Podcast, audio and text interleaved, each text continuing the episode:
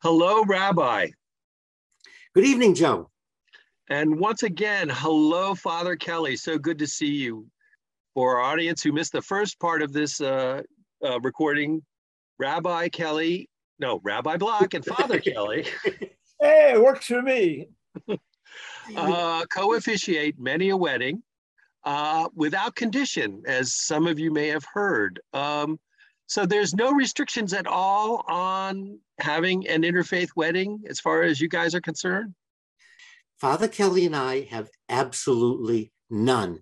The event is not conditional, it's not tied to anything else. We are here to enhance your relationship with God through each of your faiths. That's what we do. My goal is always to meet the couples where they are and not where they quote unquote should be, whatever that means.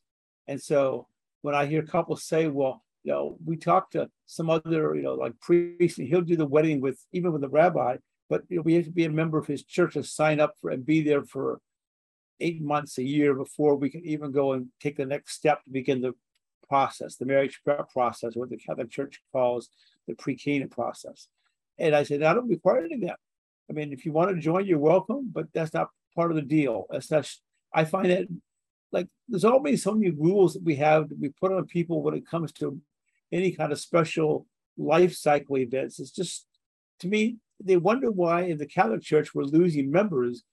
Part of it is that we collectively, leadership, push folks away instead of welcoming people in. And the same thing is true in Judaism. And so we want to bring anyone in, everyone's welcome with no conditions. So, Father, there's no requirement to do the premarital uh, classes that are so popular among. Well, I, I do all that. I do all the pre-marriage class. I do it myself. Many priests even now send people out to some pre-Cana or marriage prep weekend retreat or a series of talks. Or um, I went on to get way more training years ago in counseling. I do all the counseling with a couple myself. And, and, and, what the good part about doing the counseling with the couple is I get to know the couple. So there's a real sense of connection. So come to a wedding, they aren't just two names on a piece of paper, but I have a sense of who these folk are and what their story's about. Right. And I do the same thing, Mike, without the formality of requiring. But one of the fascinating things is the couples that we've married, they come to us and what do they ask? I have a baby. Can we have the baby baptized to have the naming? And we say, yeah, we can do it. What do you want to set the date? And one of the things we've started doing is telling couples when we marry them. I had a, I met a couple and accidentally said to them, they said, What are you doing? What's new? And I said, oh, Father Kelley and I are doing a baptism and naming, the Jewish interfaith couple. And their mouths dropped open. They said, You can't do that. How can you do that? and I said, we just did. And we will set a date for your kids. And what we've started doing is telling couples when we marry them, because no one believes, they wouldn't think to ask us because they, they believe it can't be done, right, Mike? So they're not going to ask. And, and so I, I, often have said to folks, you know, we're full service. We, you know, we do the whole thing here.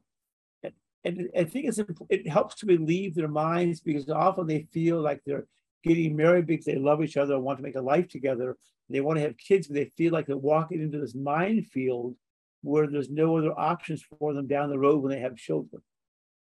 And so in Judaism, we don't have the we don't have baptism as a that, but we have a naming ceremony, a covenant ceremony. So we meld just like our weddings, and we meld it together. And when it comes to the specific eh, bringing the child into the covenant of Abraham. I do that and give the child a name. And then when it comes to the, the oil and the water, Mike does that. But the whole ceremony, we do it together. And the same thing with the water bath. I talk about how the, you know, the water baptism is based on the Jewish water bath.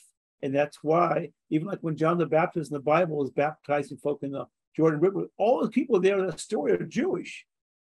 And so you know, later on, the early Christian church takes that water bath concept and makes it into baptism. So a lot of the rituals we have, the Catholic tradition, are, are heavily based on Jewish rituals.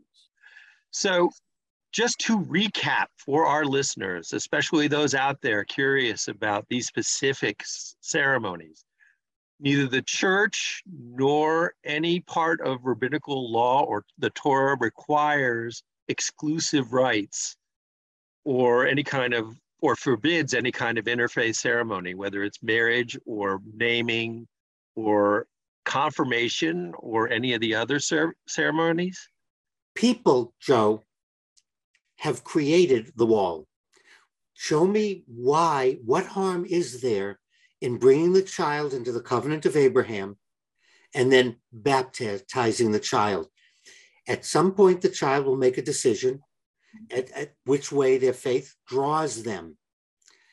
But the barriers, just like the weddings we do, are all a human creation. Uh, saying we can't, you can't, it's forbidden, you're not, you can't do that. As Father Kelley pointed out, anointing and dipping or sprinkling is the mikvah. Mm-hmm. And it's a way to bring the child into the covenant of the church. And we bring the child into the covenant and give them a Hebrew name. Show me the harm. Show me the foul. So, if you are having trouble with your rabbi or your priest who says, no, you can't do that, forget that interfaith nonsense. Go to Rabbi Block at rabbionthego.com or give a call to Father Kelley at St. Martin's in DC, and they will take care of you because they don't have anything to do except oh. make the world a slightly better place for all of us. Thank you both very much. Oh, you're very welcome. And to leave at the end of the baptism naming ceremonies, we get the same response as when we do a wedding together. Everyone feels God's spirit. Everyone says, I now can believe that you can do that. The last one we did together, I had some of the Jewish grandparents come to me and say, That was beautiful. I would have never thought that this could happen. And they were as delighted as the Catholic grandparents. So it's just interesting how people have all these preconceptions of what they can we cannot do, we being the collective community of God. And when they find out that we can do this as a rabbi and priest, they're thinking, wow, this is like this was beautiful. This this made this made sense, is what one of the, the Jewish grandparents said to me a few weeks ago we were together. Well, to quote Sir Lancelot, with God all things are possible. Amen. Thank you very much. You're welcome. Good night.